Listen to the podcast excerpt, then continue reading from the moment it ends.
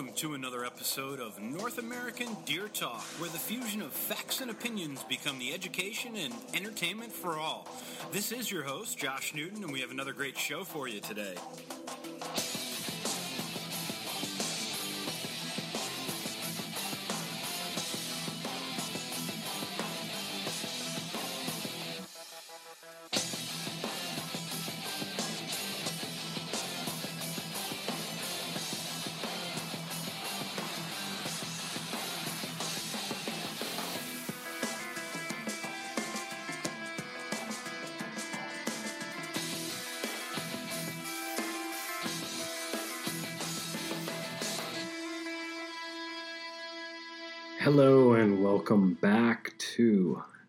North American Deer Talk. So, uh, we in the most recent episode we talked about trait specific breeding in the in the listener questions uh, episode. That was episode thirty five. If you want to hop back to that, and I had been doing some more thinking on that, and I want to expand on a couple topics uh, relating to that that I think may be interesting for us to discuss. but first, I'd like to chat about uh, fencing. Now, for many of us who maybe already have existing infrastructure, I suspect that there was things that we did, um, especially if we did it ourselves, that we we wish we would have done differently, and we've made changes over the years or improvements, etc. And there's a, a, cost associated with those changes or improvements. So I want to go through some basic fencing principles. Um, back in a former life, I, I built uh, quite a bit of fence. I don't know. Um, I didn't build fence for too too long, but I figured uh, two, 250,000 feet, something like that. So which I'm sure to a professional fencer is you know not not too uh, not too much, but uh, I was fortunate to uh, learn from some guys that you know did did build fence professionally and some some sales reps and you know company reps and training classes and stuff like that. So um, I just want to go over a couple of those those things that I think will help uh, long term on your builds, on your fence builds, and um, maybe can be some of those improvements uh, for already existing infrastructure. So that's that's what we're going to cover today. Those those couple things, and you, you know how this goes. Uh, if something pops into my mind, we'll veer off and cover that a little bit too. So, um, I guess you know I, I, I continue to get feedback on the show. Um, I, I, certainly appreciate all the feedback that I do get. I really like interacting with all of you, and appreciate you guys taking the time to to watch and and listen to the show. We uh, we have our YouTube channel. Just punch in Servant Solutions into YouTube.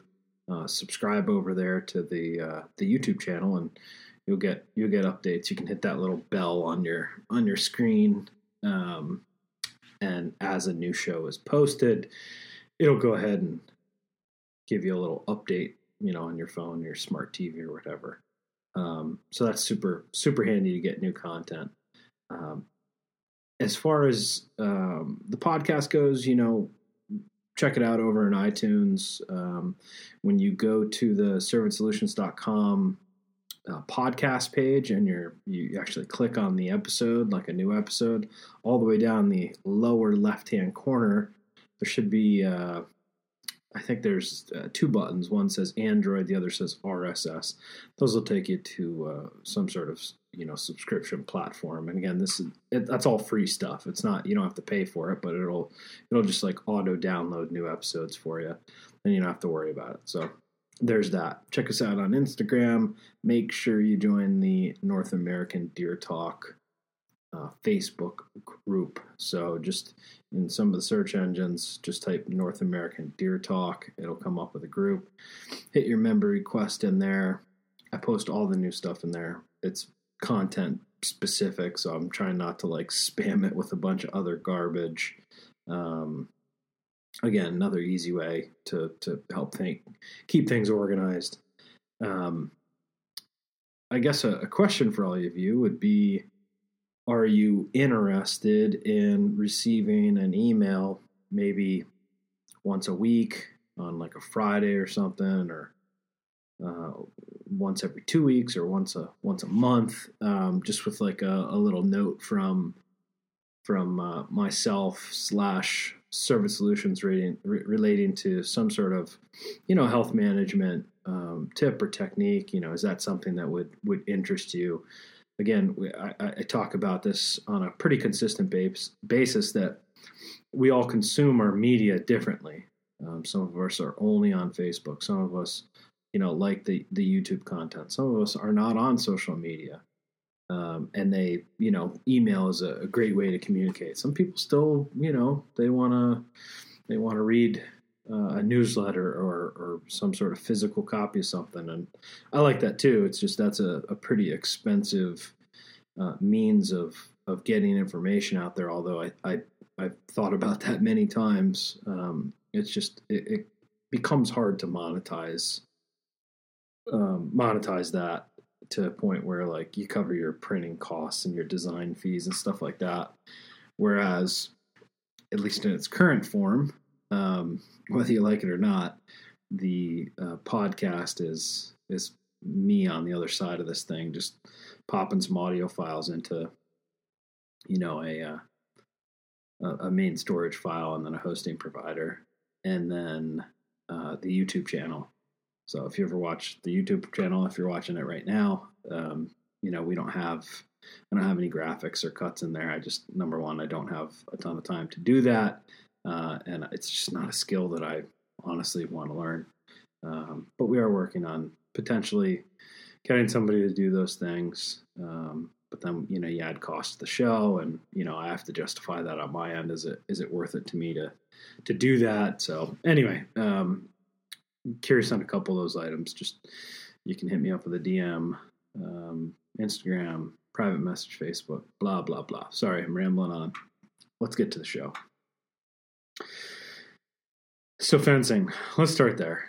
That's a, a more cut and dry topic than uh, some breeding things, and I don't, I don't have any notes on the breeding thing, so I'm gonna I'm gonna freewheel again on that. But as far as uh, fencing goes, there are I think a few kind of core components that you need to understand when building fence, buying materials, etc. I think first and foremost, it's probably most important to understand your um, your state, you know, requirements. Um, you know, you're not going to go out and spend all this money, whether you're doing it yourself or hiring someone on on some sort of you know fence, and then it not meet the requirements that are that are needed. That seems silly to me. Um, so, in most states, again, I'm generalizing this. Please check with your your state, you know, DNR or, or, ag department or whoever regulates deer farming, deer ranching in your state and check with them. Okay. But for the most part, a eight foot fence is sufficient. Now, some states require a 10 foot perimeter um, and interior fences that can be eight foot. Some of them require a, a full solid 10 foot fence on the outside. Some are okay with an eight foot solid fence and then, you know, two feet of extensions of some kinds. Usually that's, you know, a, a single strand um, top wire, right? Or two single strand top wires. Again, get those specs from from your uh, your regulating body. I'm going to come at this conversation from my home state of Pennsylvania and you can do with it what you will. Okay. So we know that the minimum requirement for uh, exterior fencing is eight foot in the state of PA, right? Okay. So we have a couple different substrates or fencing styles that we can work with. There's chain link fence and then there's game fence. Um, both of them are nice chain links really nice, but it's really heavy. It's hard to install in kind of you know, certain terrains, and it's expensive. It's like really expensive. So I'm going to come at this from what I think is the most economical way to build a deer fence for the long term, okay, for the long run. So there's your fencing, right? Again, that's very high level. We'll get into the specifics in a second. Then you have your poles, right? So minimum requirements um, for for builds for sufficient builds when using um, any re- any type of pole, uh, they got to be three feet in the ground.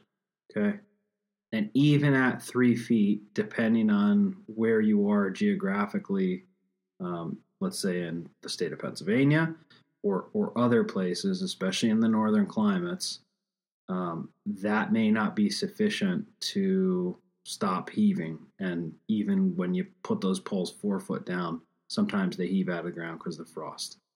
So keep keep that in mind. But minimum three feet. So where does that put us? Well, on an eight foot fence, that puts us with a 12 foot pole. So you got three feet down in the ground, one foot above. Or you go three and a half feet down, you got six inches above. When you're doing that, when you go to stretch your fence, you don't ever want your poles to be shorter or right at the the eight foot mark because the top um, the top box, you know, the, the we're talking game fence here, will get hooked on the pole and you'll just start mangling your fence right from the beginning. You don't want that. The deer are going to do it for you anyway. So that's something to keep in mind. So, what size? What let's let's talk. I guess let's talk about what size poles we need and the types of poles that can be had. The two primary ones are obviously wood and steel. So the common, most common repurposed um, product that I've seen is, you know, gas pipe. That comes, I want to say, two and an eighth. I don't know. I haven't looked at any in a long time. Might be a little bigger, but two and an eighth, I think, is is right. And then your your corners, I think, are like three and an eighth or something like that, or two and seven eighths or whatever they are. Um, but gas well pipe, right? So that comes in various lengths. I was talking to my, buddy in New York, and um, he was uh, he he was just ordering a bunch because he's building a big farm out there. Shout out, shout out to you up there. You know who you are. Um, I think that's going to be ridiculous. Uh, what you got going on? Look forward to seeing it. Uh, but he he had like I think they were 32 foot lengths, and he was he was cutting them down and then using some of the the the ends and stuff for for bracing, etc but um, steel will last forever, like way longer than we're going to be around. You put one of them gas pipe in the in the uh, in the ground, buddy, that's going to be there for 50 years. So there's there's that to consider. Um, accessibility to those those kinds of pipe. Um, there's also you know galvanized versions which are super nice. Um, you can look at at those. Um, then you have uh, wood. So, what is the best wood post to get? I believe it's a southern yellow pine, treated southern yellow pine. You can get whatever size you want. Minimum requirement for line posts are going to be uh, four to five inch. Minimum requirements for line bosses and corner posts are going to be uh, five six, and you're gonna you're probably gonna be better off with six sevens. Um, I'm sure you are if you want some longevity. So the the bigger of the five sixes, like the six inch, okay, but like you know six sevens on your corners are going to be really nice. It's going to build you a nice nice fence. Um, but minimum again on the line posts, four to five inch, um, and those will be fine. If you're building game fence, the the typical span that you're going to want to be hitting is 18 to 22 feet in between poles. You start going beyond that, you're going to get a lot of slop in your fence. You go closer than that, you're going to be adding poles and you're going to be building basically, you know, a concrete wall. So that's you know just just maybe mark them out, hit that. We we always built them at at uh, you know 20, and then uh, when we got out into some big big open fields, you know, we might stretch them out, you know, between 20 and 22, and that seemed to work really well. Now, how do you how do you look at this from a cost standpoint?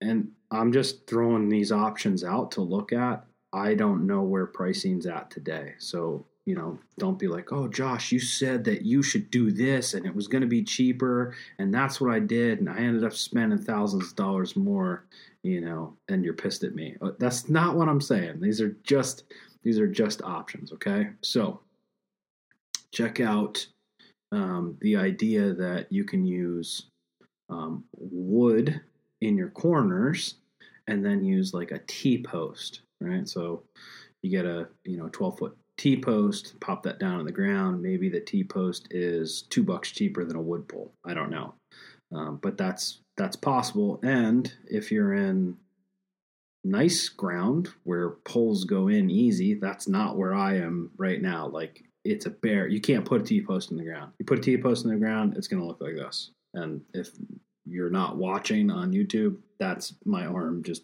and my hand bent. It's just going to bend over. You can't pound them in the ground.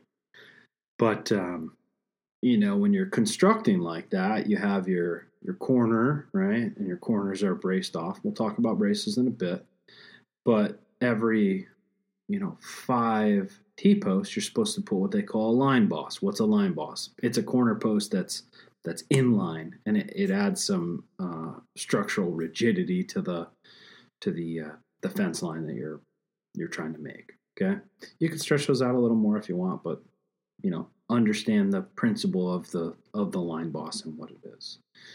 Another thing that I thought was really interesting, and and I saw this, um, you know, at an old timers place was they had uh, purchased a street sign post. So like if you go up to a stop sign, they'll have those like green or galvanized um, like C channel poles, and they'll have a bunch of holes in them. Um, they were able to buy a, I mean, a pile of those for like three bucks. And I want to say they were maybe eight foot length, something like that. So what they did, you know, it was a it was a state contract. They had removed a bunch of these, and then you know this person bought I don't know, freaking thousand of them or something like that, or more. I don't even know, just a lot. And they they pounded those into the ground. Um, till I don't know, they probably went in six feet, so there was like two foot sticking up, right? And then they took another one and they set that into that C channel, and then they ran two stainless steel bolts um, in that connector, and that's how they made their line poles. Six bucks, a little bit of time, you know, like you you got to uh, you got to bolt them together, but you know, little socket gun and a wrench, done six bucks plus the hardware, so you got seven seven bucks into a line pull. Now this was a long time ago, but dang, that's that's significantly like cheap. You know, I think pulls, I don't know, pulls were fifteen bucks, twelve to fifteen bucks for wood ones. So you know you're cutting thirty percent off. That's that's a that's a sweet gig, right? So anyway, I think there's options like that. Now, we, I just gave you a whole pile of different, um, you know, kind of, I would consider quality materials to work with. Here's what you don't want. And I see this all the time and I just cringe and I, I, I just kind of feel bad, sort of. Four by fours are not meant for deer fence poles. Okay. So I know a lot of you have built your farms with four by fours and six by sixes and braces, and you know, I okay. Those things aren't going to last. They're just not going to stand the test of time. Heck, I got wood poles out here that are that are breaking, and um, you know they're 15 years old.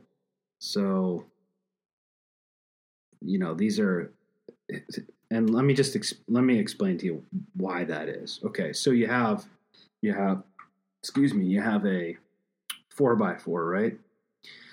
and then you have a, a center spun treated pole.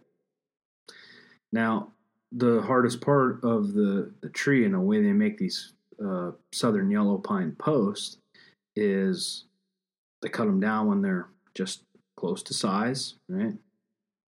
You're gonna get a pole or two out of out of each tree or whatever, and then they they spin them down to size, right? So they put a they put a spike in each end. It goes on a you know some kind of rotating bit. It strips the bark, and then you're left. You know, it peels that outside sapwood off, and you're left with like the hardest part of the of the uh, the tree right in the center.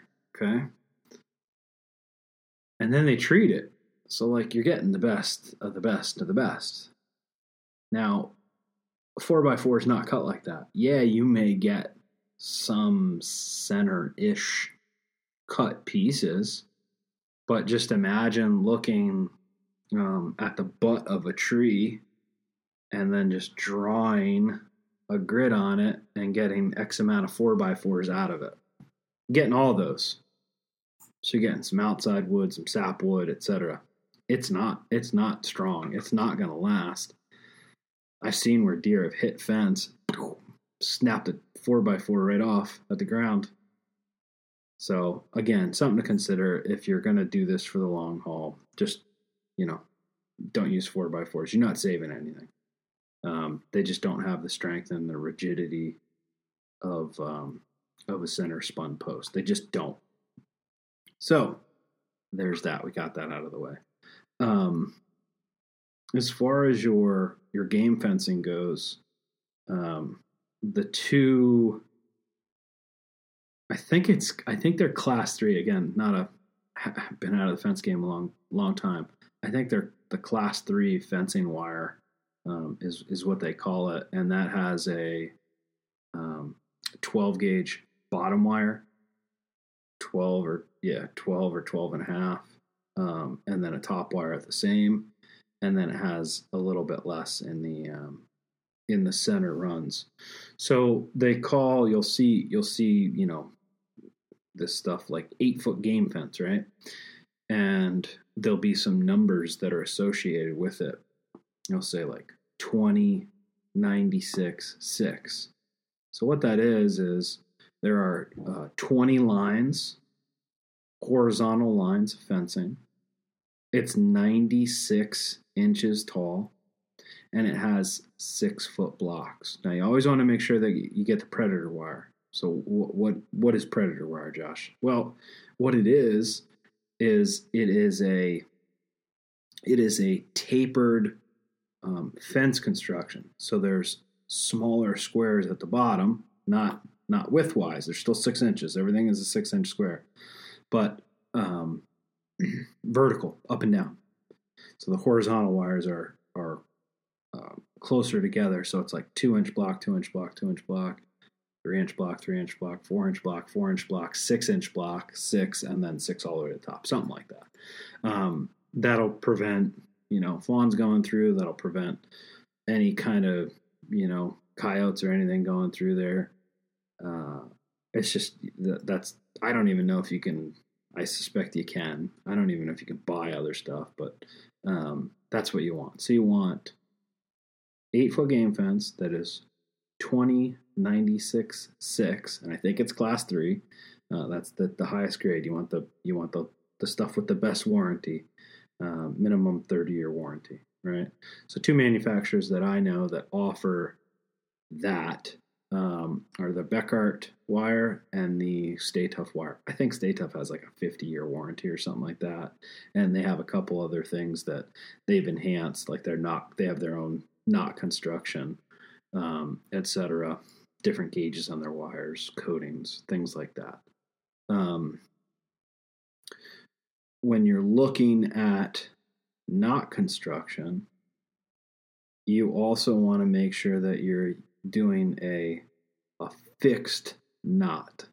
Okay, so it's it looks like a um, like a diamond or a cross, and then the wrap will be on the vertical wire you don't want the single loop and then up to your next horizontal, single loop up to the next horizontal. That stuff's garbage. If you put that up, your deer are going to destroy it. They will be out. You will do, don't do that. Don't do that. um, so that's that's pretty much it on fencing. Now, um, the only other thing that I think is worth mention is they do have instead of like six inch, um, six inch uh, fence blocks within the the game fencing, they have three. So that's going to really cut down on anything being able to go through there. Those that might be a good option for for fawning pens, right? Um, it's a little bit more money because there's more metal there, but you know you're not going to get any fawns going through there. So something to consider. Also, they have coated wire. Um, the coated wire is going to be uh, really nice for uh, steel steel post um, installation. So before they had coated wires, right? What they did, and guys still do this, um, they put a steel post in the ground and then they slide like a, a half inch or three quarter inch, or one inch even. Well, I think one's a little overkill, but whatever, like a batten, um, like a one by two or one by three or something, in between the, the pole and then the fence itself. So the, the fencing actually sits on the wood slat and not on the pole, so it won't it won't uh, oxidize or rust. Uh, one uh, i'm gonna see if i can I'll, I'll try to dig up the photo of um of something like totally crazy that i had seen here at my place um and i'm sure it was just a uh, i'm sure it was just science but i had a a wood pole spontaneously combust and it it literally um, it melt it like fried the game fence wire, and it, I'm I'm for sure gonna find this photo because it's worth looking at. I, I actually have a video. Maybe I'll maybe I'll try to figure out how to splice it into this thing at the end of the video or something. But totally crazy. I came in and the the pole was literally almost burned through. It was smoking. It was on fire. I was like, oh my gosh. And then I went over to get in that pen to check the, the pull out from the inside. And on the opposite side of the pen, you know, 100 some yards away, where the gate was, there was a spot that was burned in the back of the pole where I had my chain hooking the hooking around the, the gate to keep it closed. And that burned a piece of the wire too. Anyway, um, totally wild. So the slatting in between those two um, hel- helps with corrosion and such. So that's that's why they do that, um, and that's what guys did before. You know, the coated the coated wires really were available and popular. Um, let's move on to brace construction. So there's like 40 million different ways to make a brace. There is um, one way to make a brace right, in my opinion, so if you're installing eight foot game fence, I've seen um, I've seen you know the horizontal braces be put in. It's just a you know a wood fence post uh, turned horizontally, and I've seen those be put in all the way up the top of the the fence, and then you know a wire you know a wire put in for a uh, for a brace. That actually is going to put pressure on the end run and literally lift it out of the ground over time. So you don't want that. So what what do we want? Well, what you want is you want to put your your H brace on an eight foot fence at about 72 inches. Okay. So at 72 inches and um, 14 feet, when you put your wire on, it's going to be right around 22 degrees give or take. So that's from like just off the base of the ground up to the the top of the brace wire. By making it 22 degrees, you distribute that that load in the H brace evenly across your fencing and it, it helps drive the H brace the horizontal brace over into your your end post. Um, this is a lot easier to see on paper in person, but it drives that pressure over, and it really makes a incredibly solid brace. The other thing you need to do is when you when you use your you know your your slick wire or your high tensile wire, make sure it's high tensile. Don't don't cheap out and use garbage. Um, you want to do uh, two figure eights and then connect that with some sort of connector. I think uh, you know gripple is really nice. That's going to make an incredibly solid brace. The other, and that's a that's a 90 degree, right? So you would if you're building a, a corner, a 90 degree corner, you do that on both sides. If it's just a straight end run, um, you would do that at the end. If you're building um, a corner and you don't want a 90, you would do you would do a um, single brace like we just talked about, and then you would go over with another horizontal wood pull on a 45, and that would connect into whatever your other end run is, creating almost a semicircle. And then your two wires go on each of those end runs, and you don't need a wire in the center, and that actually will push those two end pulls um, or center pulls out and just make an incredibly strong, um, really beautiful rounded corner for you. Um, again, same principle 72 inches, 14 foot brace. Um, that puts you in the money. That's that's how it's done.